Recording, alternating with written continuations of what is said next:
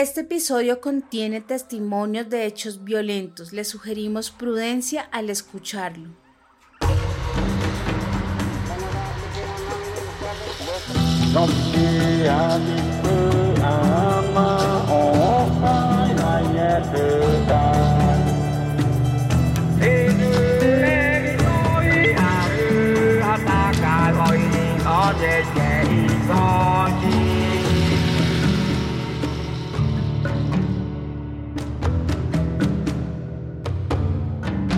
Este es el capítulo 4, Llora la selva. ¿Recuerdan que en el episodio anterior les contamos del ingeniero estadounidense que estaba perdido y que fue secuestrado por la casarana? Bueno, pues después de que él hiciera públicas las atrocidades de los caucheros, se produjo un escándalo internacional. Aunque la Casa Arana había sido fundada en Perú, su propietario, Julio César Arana, logró atraer capital de inversores ingleses. A partir de 1907 adoptó el nombre de Peruvian Amazon Rubber Company y tuvo su sede en Londres. Fue por eso que los británicos tuvieron que enviar su propio cónsul a Putumayo para que investigara. Se trataba de Roger Casement, y llegó en 1910 a La Chorrera. Durante tres meses visitó distintos campamentos caucheros. Publicó un informe en el que además de confirmar los excesos de la Casa Arana, calculó que de los 50.000 indígenas que habitaban la región habían muerto al menos 40.000. Nuestros clanes fueron literalmente diezmados. Pero se equivocan si piensan que nuestras abuelas y abuelos enfrentaron el exterminio de forma pasiva. Gerardo Sueche es descendiente de uno de los clanes que le hizo frente a los caucheros.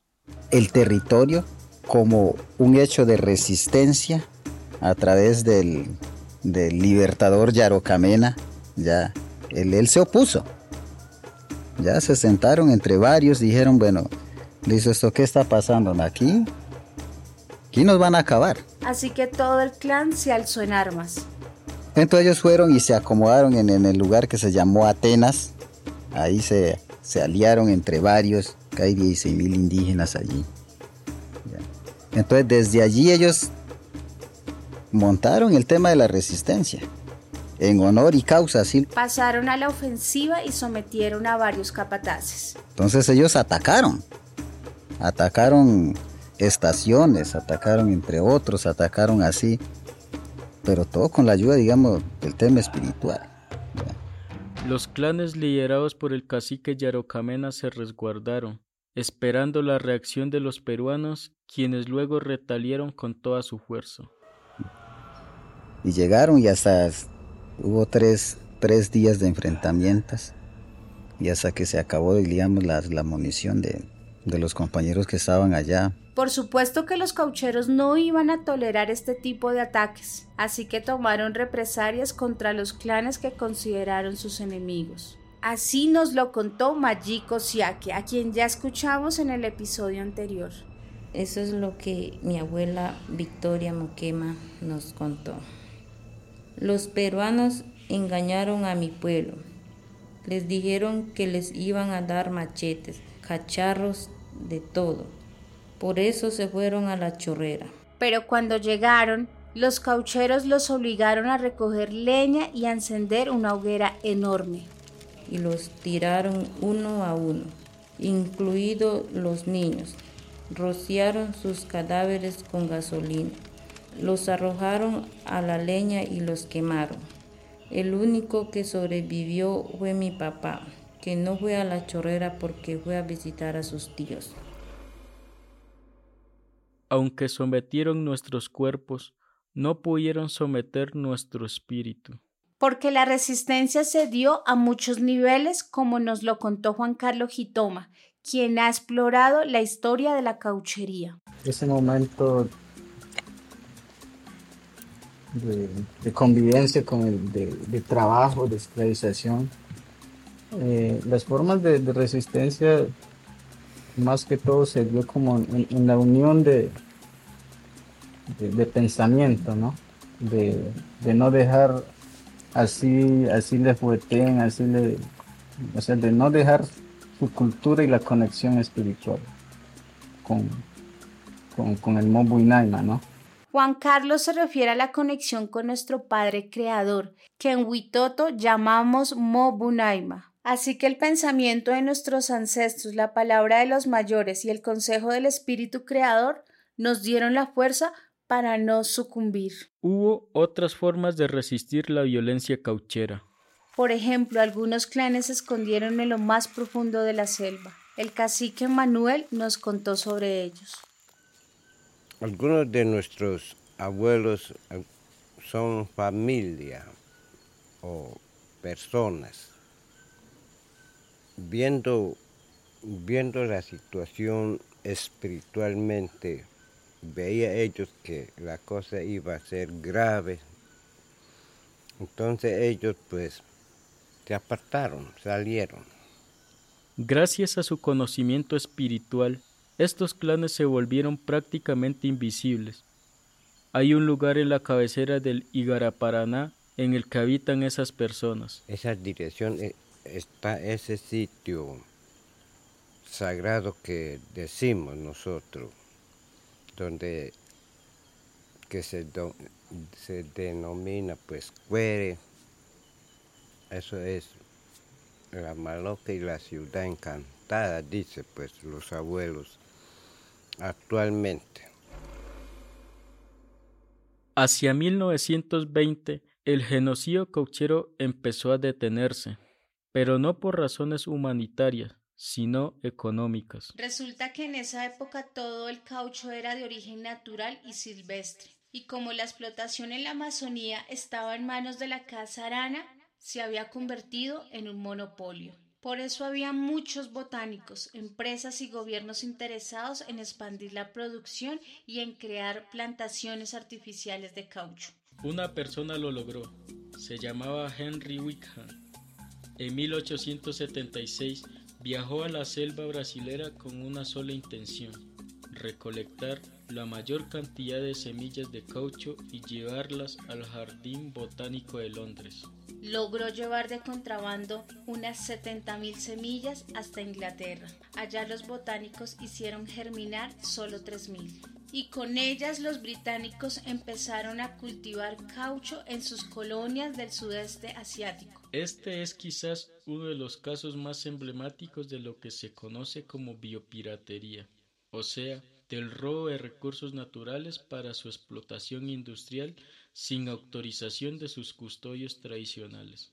Estos robos terminaron siendo cruciales para que la corona británica lograra desarrollar plantaciones industriales de caucho, y por ello Henry Wickham fue nombrado caballero en 1920. Las plantaciones de caucho en Asia lograron producciones a escala comercial y en volúmenes nunca antes vistos. Después de 1911, el precio del caucho amazónico empezó a caer, porque la producción y recolección de caucho natural no podía competir con las cantidades producidas en las plantaciones industriales. La caída del precio del caucho y el escándalo diplomático que originó el informe de Roger Caseman fueron golpes mortales para la cauchería en la chorrera. Pero antes de abandonar la región y su negocio en decadencia, Arana y su gente quisieron provocar la mayor cantidad de daño posible.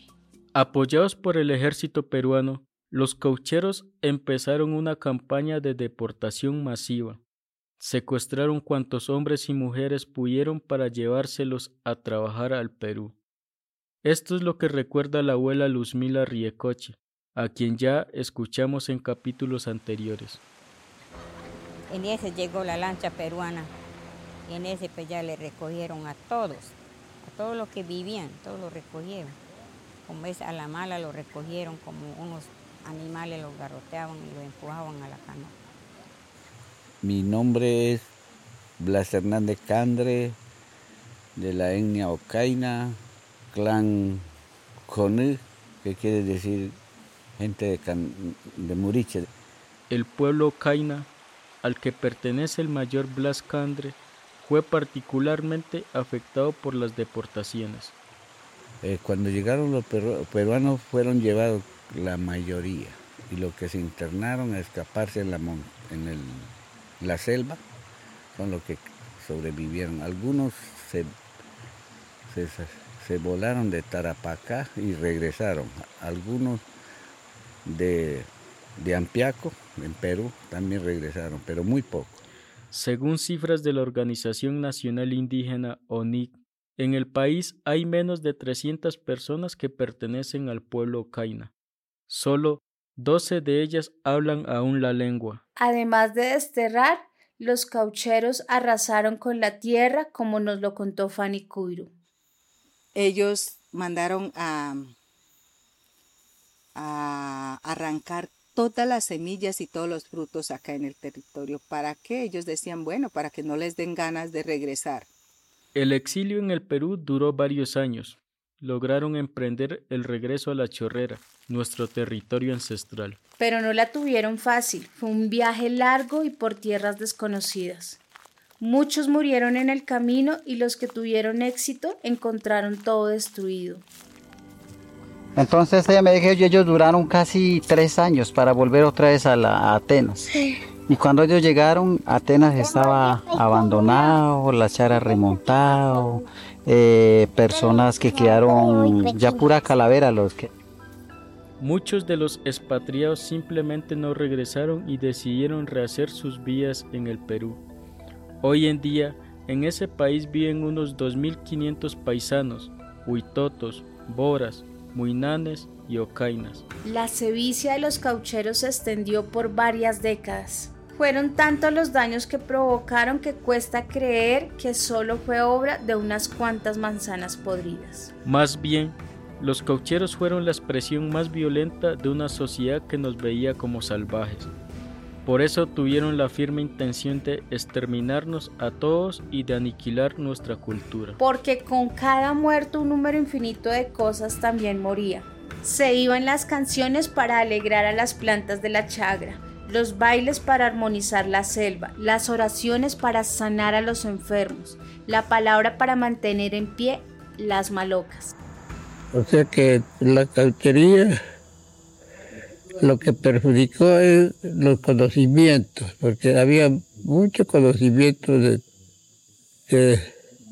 los indios, de, su territorio, de su cultura, de todo, pero vino esa explotación cauchera, pues eso, eso arruinó todos esos conocimientos.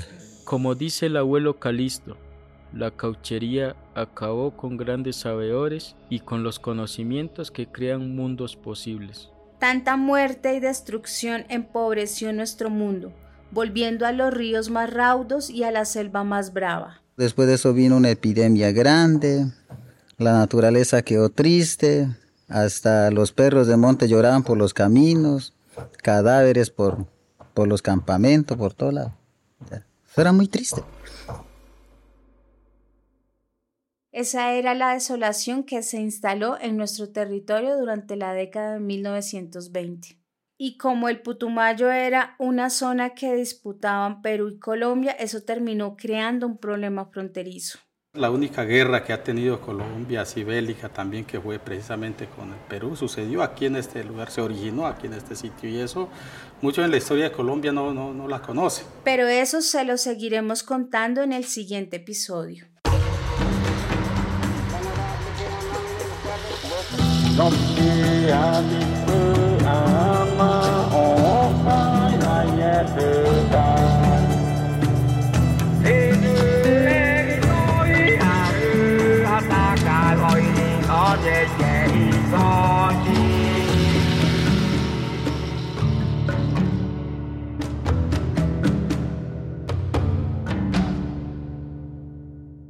Esta serie fue producida por la colectiva Normal en colaboración con la Asociación Zonal Indígena de Cabildos y Autoridades Tradicionales de la Chorrera Asicash y gracias a la beca de producción sonora digital podcast del Ministerio de Cultura en el 2021.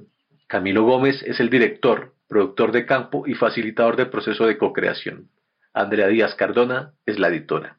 Daniel Ruiz Serna escribió los guiones y recogió las palabras y los sonidos del Putumayo. La música original es composición del maestro Enrique Chamas. La imagen gráfica es creación de Celuna Fernández. Paula Peña estuvo a cargo del sistema sonoro y la mezcla final. Y Claudia Paola Mejía Semenequene es la host de nuestra serie sonora. A ustedes gracias por escucharnos y recuerden que pueden visitar nuestra página web manguare.red slash podcast. Y si les gustó nuestra historia, la mejor forma de apoyarnos es recomendando la serie a más personas para que podamos llegar a más oídos.